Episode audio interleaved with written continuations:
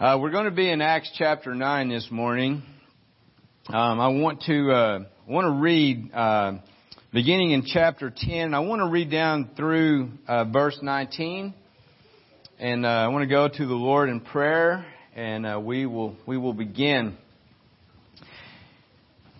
It says, Now there was a disciple at Damascus named Ananias. The Lord said to him in a vision, Ananias, and he said, Here I am, Lord.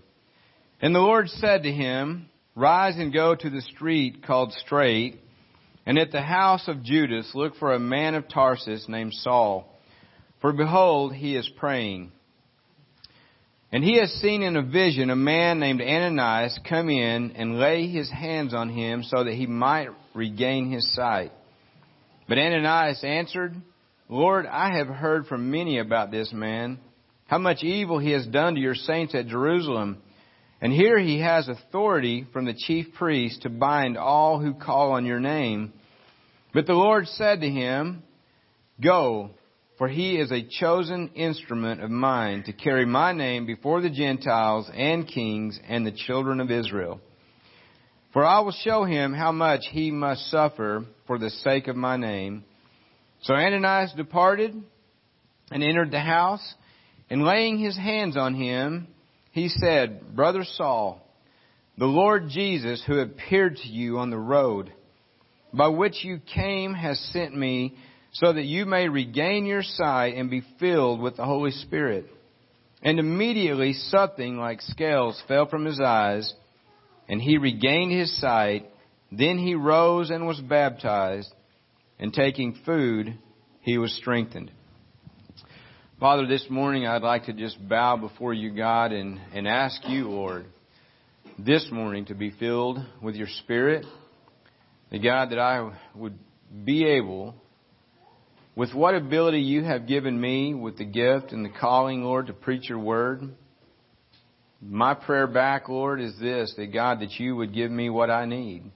That you would strengthen me, God. Give me boldness to proclaim your word, the truth and I pray for all those that can hear the sound of my voice today. That God, that we would have our minds opened to, to be able to comprehend. Our hearts would be open to receive it. And that God, we would be filled with a desire to go forward, to go forth as your people, God, proclaiming the good news that Jesus Christ has came in this world to save sinners. We pray this this morning in Jesus' name. Amen. Well, I, as I do most of the time, I want to give you a backdrop of where we are at. I don't like to just start um, just in verse 10. But when you begin in, in chapter 8, in verse 1, this is right after Stephen has been stoned to death. It says in, in 8 1, it says, And Saul approved of his execution, talking about Stephen. And then it says, And there arose on that day a great persecution against the church in Jerusalem, and they were all scattered throughout the regions of Judea and Samaria, except the apostles. Now, we heard this morning in equipping hour about the will of the Lord and how God does things. Sometimes we don't really see that for what it is at the, in, at the initial point of it. Something like that right there. I mean, we pray that we would always be filled with peace, wouldn't we? Sometimes what we're praying for isn't exactly what we have in our mind. You know, we may think that, you know, I've got plenty of money in the bank, you know, everything's good, we're all healthy, all this, man, I've got peace, I'm a Christian, right? Well, in order for the true peace of God to be experienced by more than just ourselves, we have to take the gospel out. Now at this point, the church was mainly, it just remained right in Jerusalem and they were preaching and God was working. But God in His providence used this persecution.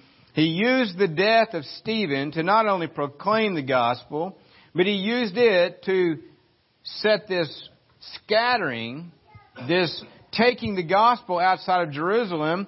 He used that persecution for that. So what happens?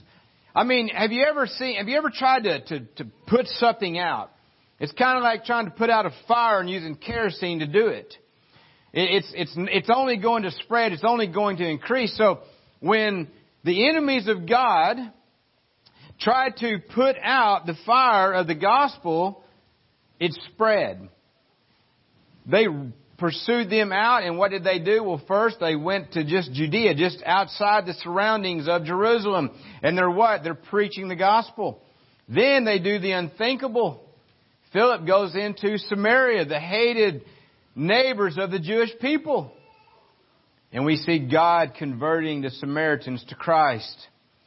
Then we see something that just doesn't happen. We see Philip then go out into a desert. He's on a, a, a desert or a deserted road. Not in the temple, not in a church service. And what does he do? Well, God calls him to preach to an Ethiopian, and this guy's converted just out there in the desert. There's nothing spiritual about that as far as buildings and things like that. So, what happens is there's a man named Saul And in 9-1 it said he is still breathing threat and murder against the disciples of the Lord. Paul is, went from like what you would call just very hostile and angry that he is furiously raging against the disciples of this Jesus Christ. He wants to absolutely destroy the church. He wants to put the name of Jesus Christ so far out that no one would ever think of this man again. Well, that was his plan. And he went to the high priest and he had authority. He had letters. He had like an arrest, a warrant for their arrest, that anybody who was of the way, and that's a capital W, the church, the disciples of Jesus, anybody who was in of the way, he was going to arrest. And he would do it forcibly if he had to to the point of even death if he had to. But he was going to bring them bound to Jerusalem to stand trial and be put in prison. Well, one thing that happened on that way is he's approaching Damascus. He's getting near the town, and I mean, you can just see he's probably just, you know, a lot of times you watch boxers or something like that, or the MMA fighters, and the closer they get to the ring and it's about to happen, they're so hyped up, you can almost just see Saul drooling with anticipation of enforcing what he's got authority to go do. And one thing that happened though, it says, and as he went his way, he approached Damascus and suddenly a light from heaven shone around him. And falling to the ground, he heard a voice saying to him, Saul, Saul, why are you persecuting me? And he says, who are you, Lord? And he said, I am Jesus whom you are persecuting. I don't think for a moment that Paul, that Saul did not know who he, who was speaking to him. He referenced him as Lord. Who are you, Lord?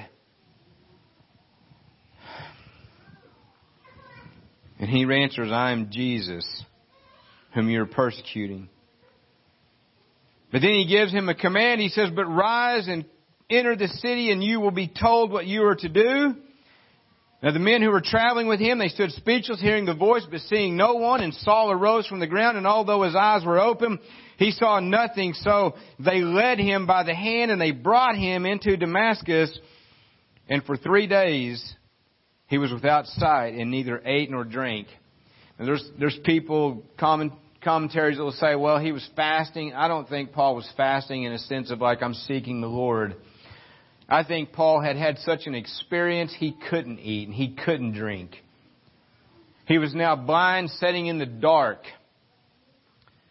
probably wondering what had just taken place, wondering what was going to happen next. I can almost just picture Saul all by himself. He's completely alone. In verse 10 it says, Now there was a disciple at Damascus named Ananias. Now who is Ananias? Well, it doesn't give us much about him. He's one of three Ananiases that we read about in the book of Acts. One has already made a big mistake, didn't give all that he said he gave, and the Lord killed him. And There's another Ananias who was a high priest, but this Ananias, well, he's our brother. In, in the 22nd chapter of Acts, it says he was a devout man. I mean, according to like a man that would keep the law, he was devout. He was very well spoken of by everybody that knew him. He had a very good reputation. He was a disciple of the Lord. And so here's this disciple named Ananias, and then it says this, the Lord said to him in a vision, Ananias, and he said, here I am, Lord. So apparently Ananias, I'm, I'm assuming, was probably asleep. He could have been awake. I don't know. It doesn't tell me. But the Lord speaks to him in this vision and he responds with, Here I am, Lord. Now, we, we hear a lot today about visions and can I just give you a side thing just really quick? We're hearing a lot of things about visions, dreams, and such like that. We need to be a discerning people today. And even when we talk about discerning, it becomes all, you know, like, ooh, mystical. You know, like, whoa, I can tell. No, that's not how you discern things. We are able to discern things by plunging ourselves into the Word of God and knowing what God has spoken to us in His written, revealed Word so that when heresy and error comes along, it is very foreign to us. That is how we discern things today. Now, back to where we're at right here. The Lord says to him, He says, rise up and go to the street called Straight. And at the house of Judas, look for a man of Tarsus named Saul, for behold, he is praying. Now I can, I know it's probably silly. I probably watched too many movies. Probably seen one too many Jack Black movies. Especially Nacho Libre. But can you just picture Ananias? He's like, here I am, Lord. And as soon as he says there's a man named Saul of Tarsus, one eye just kind of does this. That eyebrow raises up. It's like, what did he just say? Saul of Tarsus. He's praying and, and he has seen in a vision. God had given him a vision, a, a, a, a vision of a man named Ananias come in and lay his hands on him so that he might regain his sight.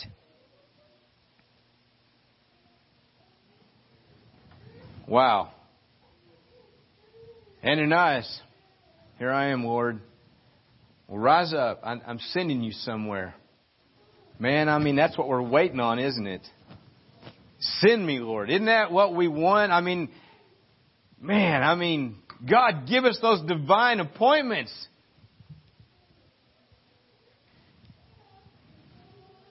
But wait a second. This is a notorious person. You know what notorious means? It's famous, but it's, it's, you have a widespread fame, but you're infamous.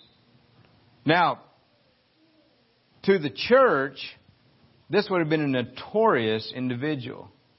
Someone who had no greater desire than to destroy them.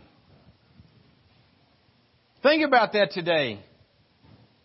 What was it? A couple years ago, we got to listen, maybe a several of you have. It was Justin Peters and he had a call-in show or something like that and he gets a phone call one night and the guy on the phone says, my name is Costi Hinn. Justin's like, well, that's an interesting last name. I, I talk about a guy with the last name of Hinn a lot and he goes, yes, that's, that would happen to be my uncle. Benny Hinn.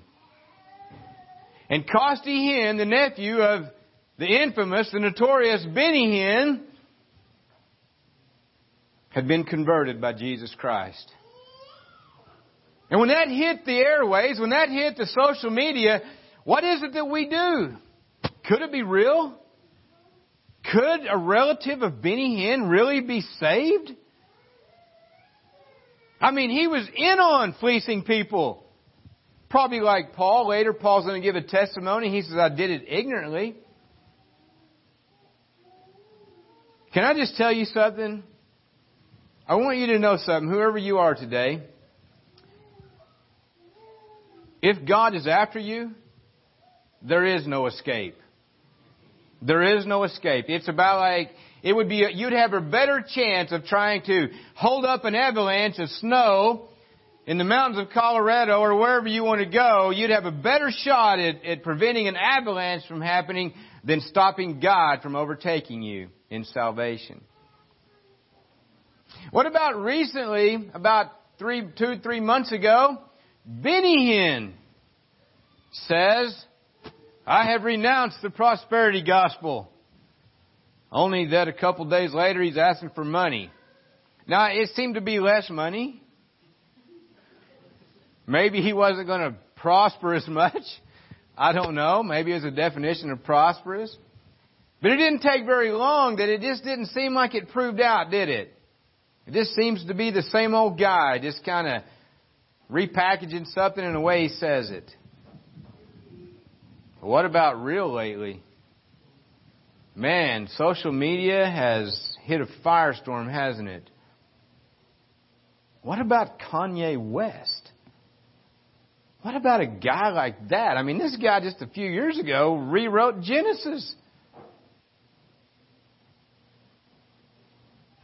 This guy is married to a Kardashian.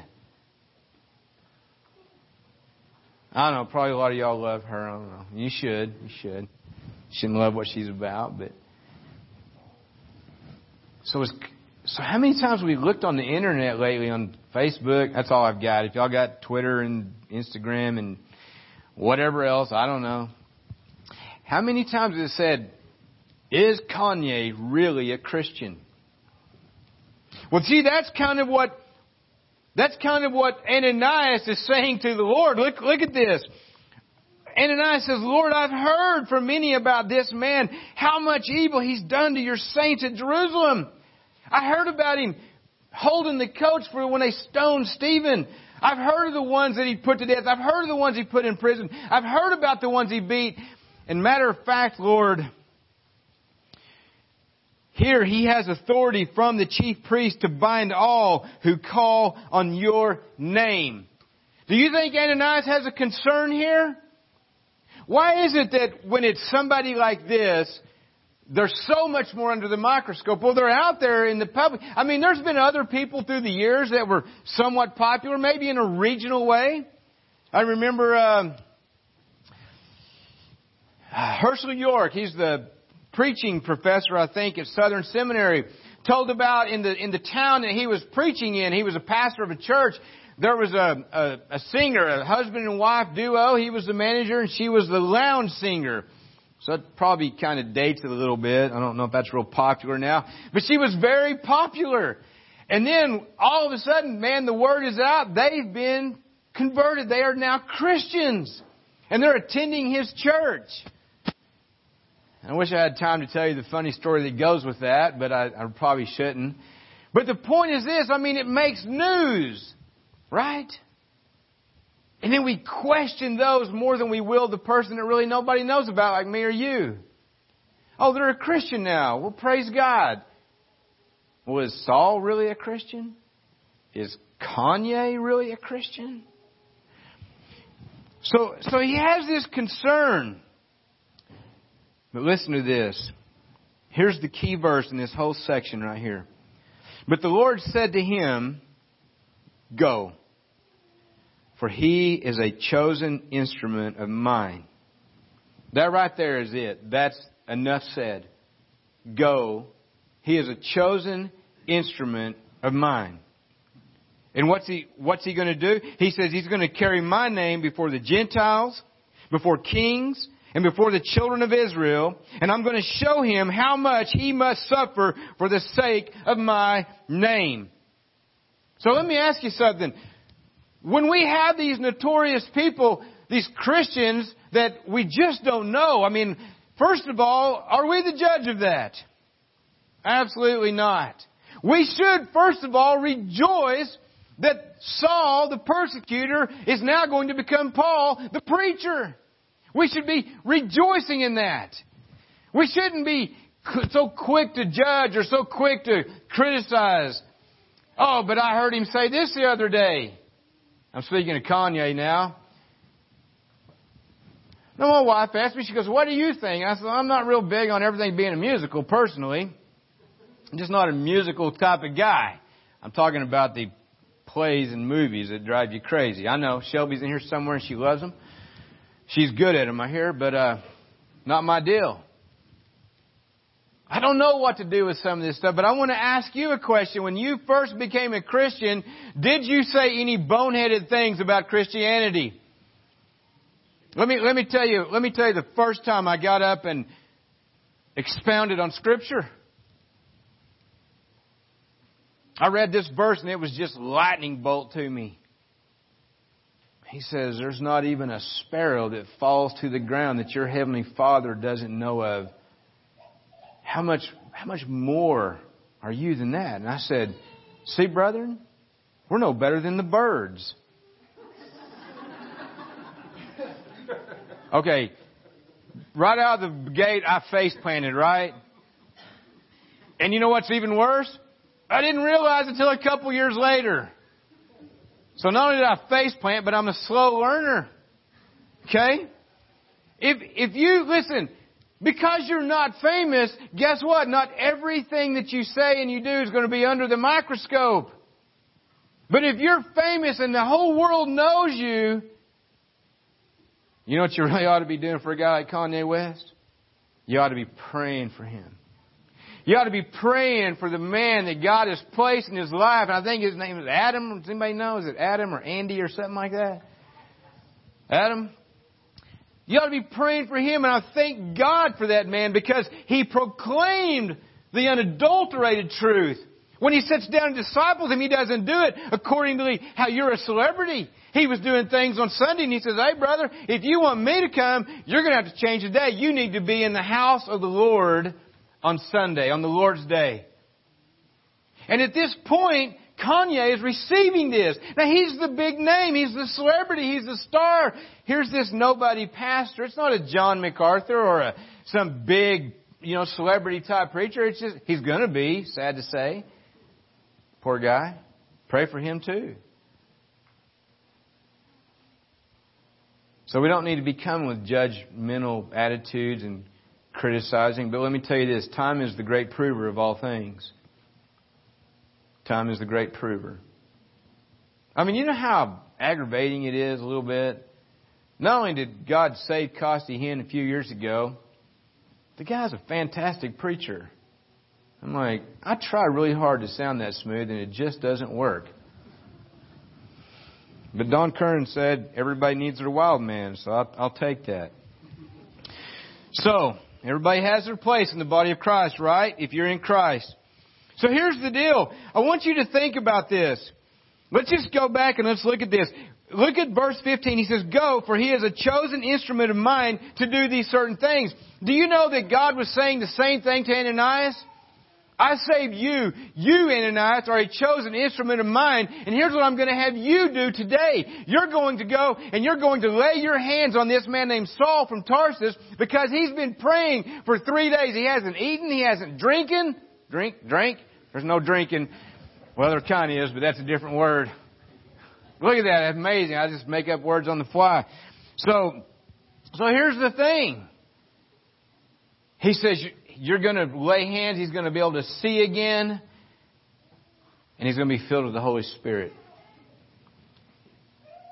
The very same way that God chose Ananias is the same way that God chose Saul. And he has a specific purpose, purpose for Ananias as he does for Saul, as he does for Landon Anderson, or Travis Jolly. You, brothers, sisters, are chosen instrument of the Lord. And He has a certain purpose for you. A certain purpose for you. Interestingly enough, listen to this. It goes on and he says, I'm going to show him how much he must suffer for the sake of my name. It says, now listen, so Ananias departs He's, he's been called by the Lord. He's been commissioned by the Lord. Now he's going to be obedient. He departs and he enters the house and laying his hands on him, he said, Brother Saul. Can you imagine how good that sounded to Saul? Saul had came to Damascus with papers to lay his hands on Ananias and bind him. Ananias comes. Saul went in the spirit of a God hating spirit. Ananias goes in the spirit of the Lord and he says, Brother Saul. The Lord Jesus, who appeared to you on the road, he's letting him know it is Jesus who's sending me to you because outside of talking to you, I don't, I shouldn't even know this, but Jesus who appeared to you on the road by which you came has sent me so that you may regain your sight and be filled with the Holy Spirit. Now I want you to think about this. He was on his way to Damascus to bind, to put in prison anyone. Okay, everybody, that baby's okay. That one, that one belongs to me, kind of. So. He was on his way that any belonging to the way he was going to bind and bring to Jerusalem. Now I want you to think about this. On the way to gather up those of the way, he comes in contact with Jesus said, What? I am the way, the truth, and the life. He experienced the way, a light shone around him that was brighter than the noonday sun. He experienced truth, and now he's going to experience the life in Christ.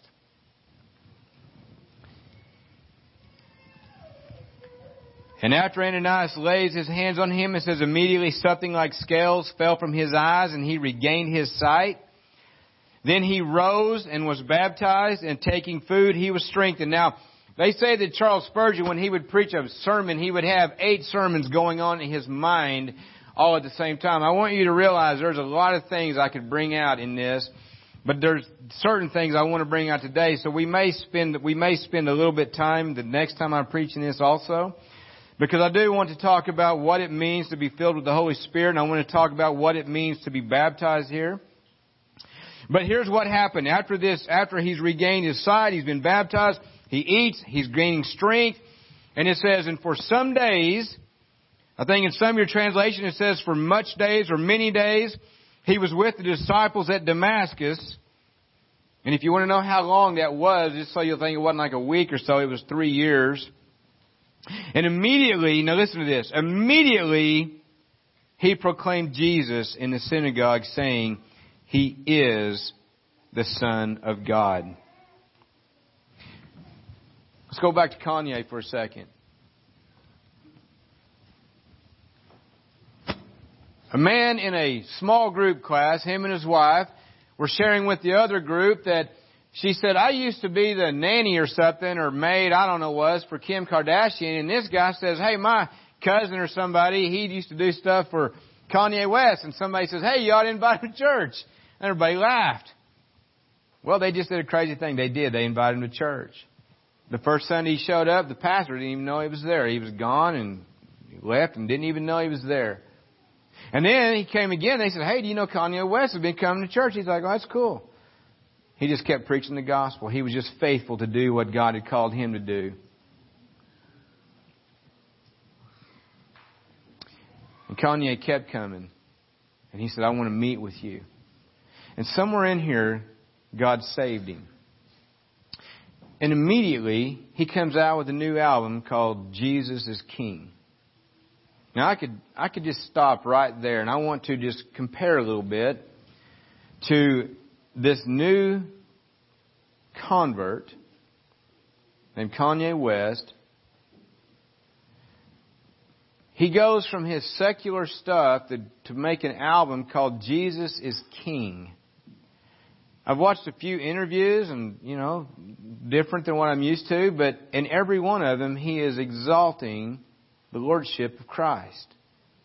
He is exalting. He is talking about repentance. That that was my old life. He is, I am now His, and I live for Him. Compare that to, okay, I'm putting this in quotations, the pastor of the largest church in the United States down there in Houston. Little Joel Osteen. On the Larry King show, Larry King says, now you, do you believe that Jesus is the exclusive way to salvation? And I'm going to imitate Steve Lawson imitating him. Oh, I don't know. I, I don't want to judge that. Well, surely you're saying that Jesus is exclusive to salvation. I mean, you're a Christian pastor. Well, I don't know. He, my dad went a lot of times over to Africa, and there was these people over there, and, and they were very genuine in their worship, and and, and I, I believe they know God. But but for me, Jesus, that, that that's for me. He had a pretty much an international, at least, audience. To say he dropped the ball would be an understatement. That man is no pastor, and that is no church.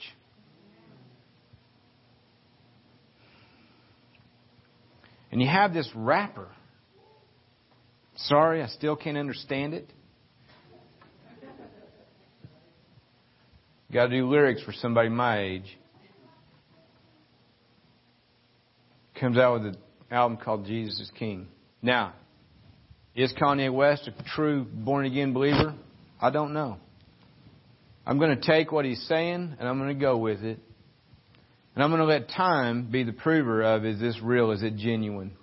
I'm also going to give him room to face plant, make mistakes and things he says, the same way that I wanted to give everybody to give me, the same that I will give you. We're still refined, we're still being transformed, conformed to the image of Christ.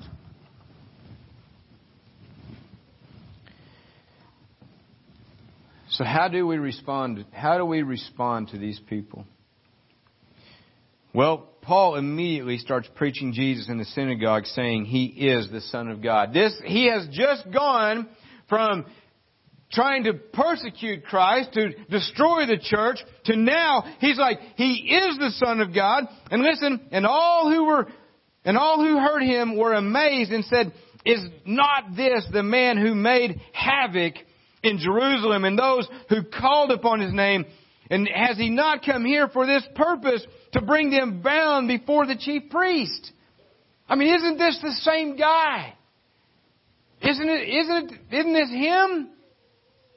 I mean, can you see the disciples? Can you picture this? Listen, it's not just a story in the Bible, it's real life. We see it being lived out on social media right now. Is this guy for real? I pray to God he's for real. Not because he's a celebrity, not because he has potential to do all this, but I pray that he's real so that he will be in heaven with the Lord for eternity. I'm not looking to be his buddy to promote our church. We've had celebrities in our church.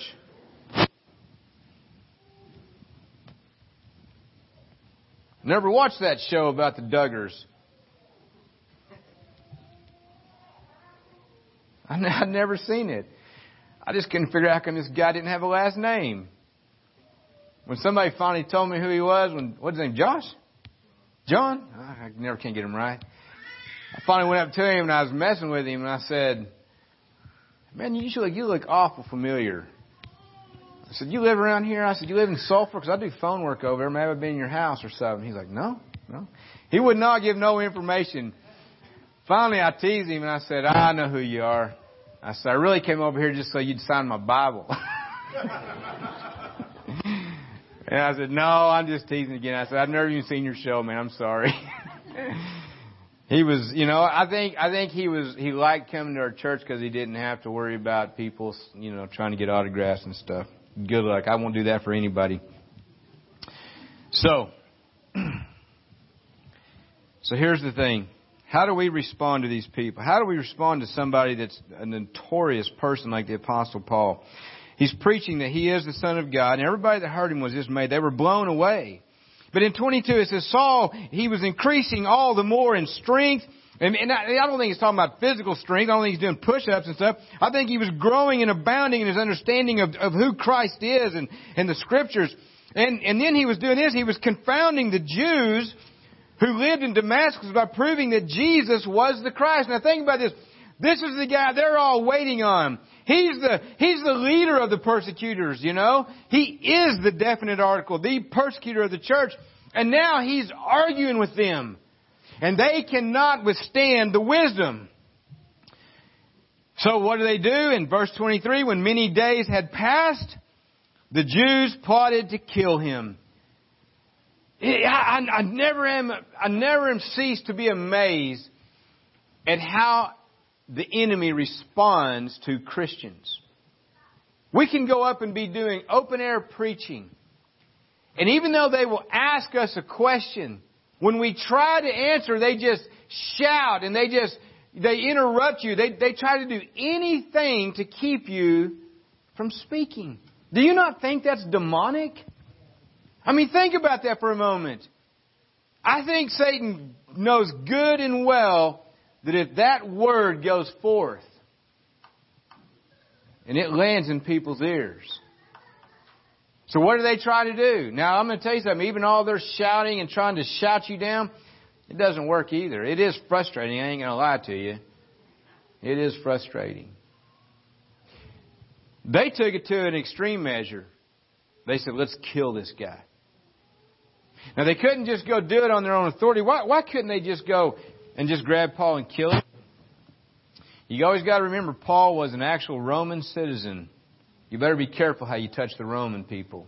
He actually had citizenship in the Roman population. So they plotted to, they were plotting to kill him, but their plot became known to Saul. It was revealed to him, and they were watching the gates day and night in order to kill him. But but the disciples they took him by night and they let him down through an opening in the wall and lowering him down in a basket. So they put him in this basket and they lower him down and he escapes. Now listen to this in verse 26.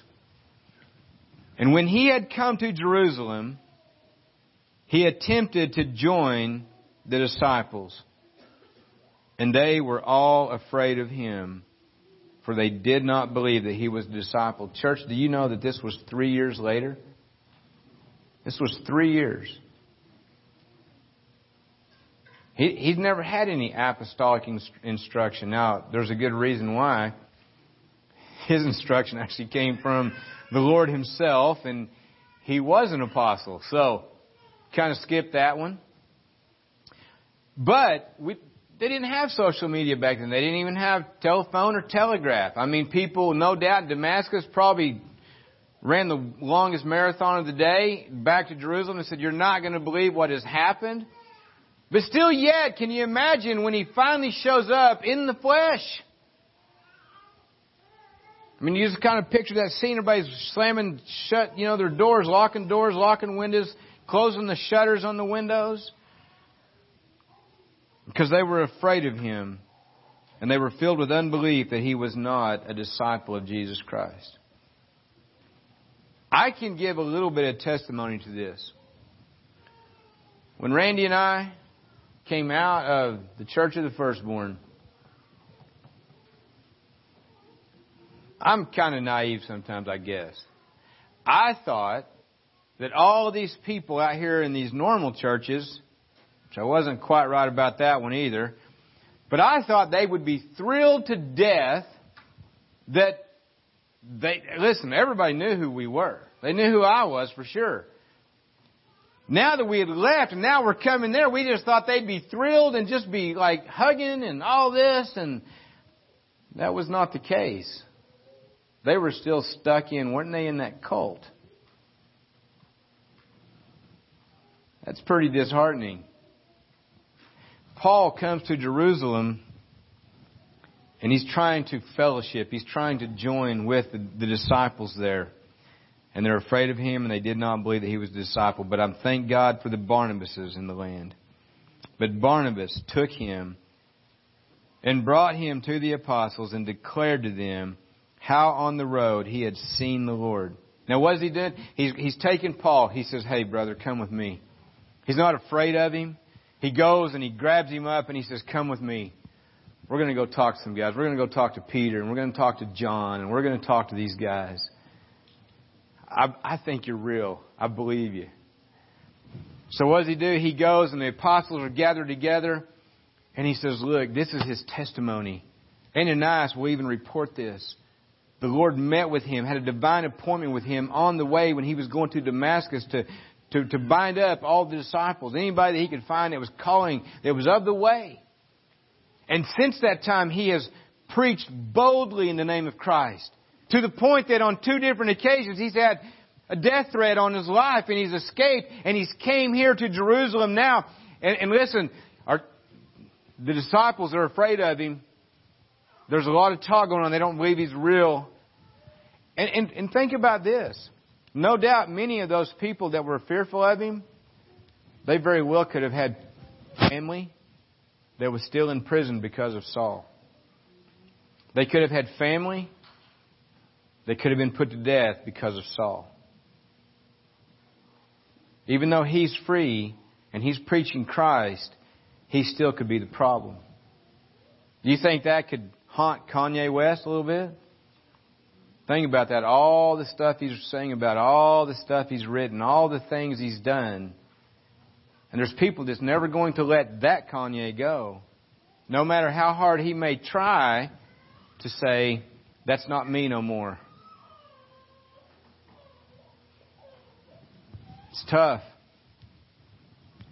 But they come and, and after he had spoke to them about how he had preached boldly in Jesus' name, in verse 28 it says, so he, talking about Saul, he was able to go in and out among them at Jerusalem, preaching boldly in the name of the Lord. Now, one of the things we want to be looking at when we see things like this is what is the message that they're proclaiming?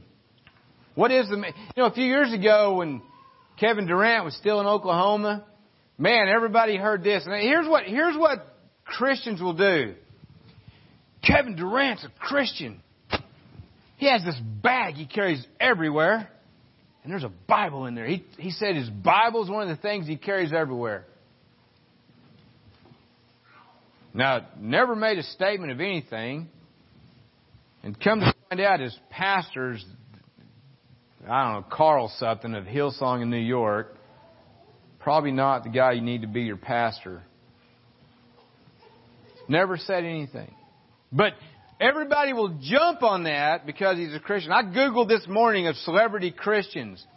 Most of them were considered Christians because they would say things like, me and my husband, we, we like to talk about faith. Christian. Uh, Tom Hanks, I like him as an actor. I think he's a really good actor, but theologically he's a mess. He was raised Roman Catholic slash Mormon. I don't know how you do that one. He's now moved on to Greek Orthodox. Christian, right? King of, King of Queens, Kevin James. Said something Christianese, boom, Christian. We will jump on that stuff and we'll just dub them, man, they're a believer. We need to really look and is the message not only what they are, are saying, like in their message of who Christ is, what it means to be a believer, but just in their life. Is their life being a picture of what a Christian is? You can't go out and make filthy movies and go, well, that's just what I do on my job, but I'm really a Christian. No, a Christian is someone who follows Christ who imitates Christ to the best of their ability. And when they fail and they fall on their face, they're down there saying, God, give me more grace that I can be like you. But we don't want to be setting in judgment of the guy who's actually saying, Jesus is king. Hey, I'm going to be honest with you, the guy's nothing like me. He doesn't even know how to do church. And I love Dylan, but I'm not a big fan of rap. I don't care how good it is. Unless your name's Shai Linne. And it's just because he slows it down and I can understand it. But I am thankful to God for what I'm seeing at this point. I am not judge, jury, and I'm not got him on trial. But I am thankful, even if it doesn't seem to jive with the way I think we ought to do things. I'm open to being that God can be God and God can do what He's going to do with people as long as it's in line with His Word. Once you get outside of that, we're going to have some issues. So not only is he preaching boldly in the name of the Lord, he spoke and he disputed against the Hellenists. Now the Hellenists, you had a couple different styles of Jews. You had the, the, the Jew Jews, they, they spoke the Jewish language, the Aramaic, and all that. But the Hellenistic Jews were those that had moved out of Jerusalem and they had, had been influenced by the Greek culture and they spoke the language of the day and they, those two groups didn't really get along, but boy, they definitely were all about debate. And these were the guys who probably would have been the ones that stoned Stephen to death, who Paul probably was part of. And he's disputing against them. And listen, and then for the third time in this little passage, but they were seeking to kill him. And when the brothers learned this, they brought him down to Caesarea and sent him off to Tarsus. So the church throughout all Judea and Galilee and Samaria had peace and was being built up. And walking in the fear of the Lord and in the comfort of the Holy Spirit, it multiplied.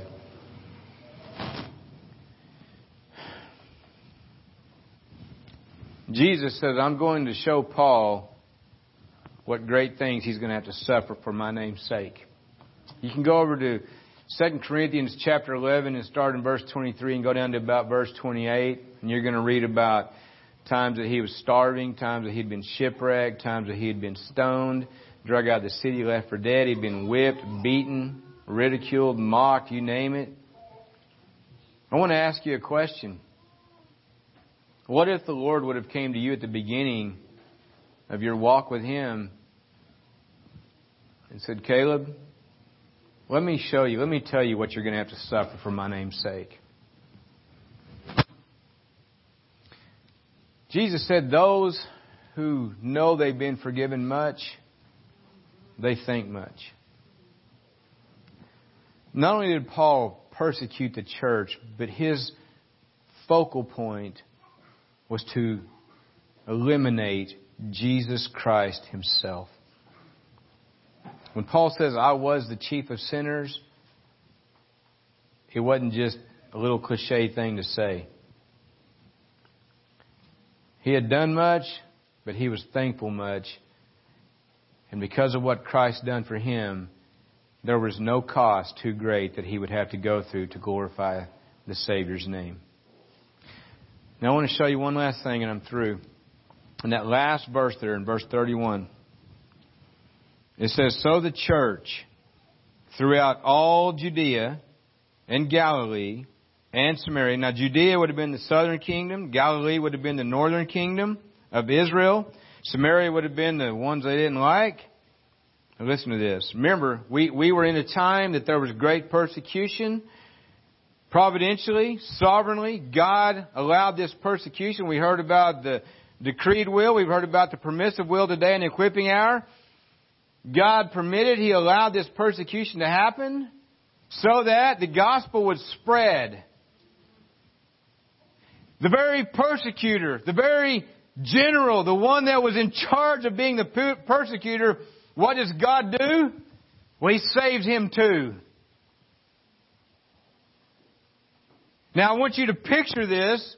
Can you imagine the council, the Sanhedrin going, this wasn't good we sent our number one guy.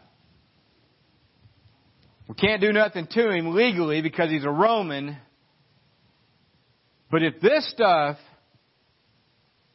can convert him, we better come up with a different plan. So providentially and sovereignly, just as quick as the persecution started, God now says we're going to have a time of peace. Yes, God is sovereign over our circumstances, whether things get hot to a boiling point, whether they're calm and we like it, you know, we're in a time of peace, right? And he goes on and he says this, and he says, now listen, the church, the church is now in Judea, it's in Galilee, it's in Samaria. It had peace and was being built up, not only internally, but adding to it.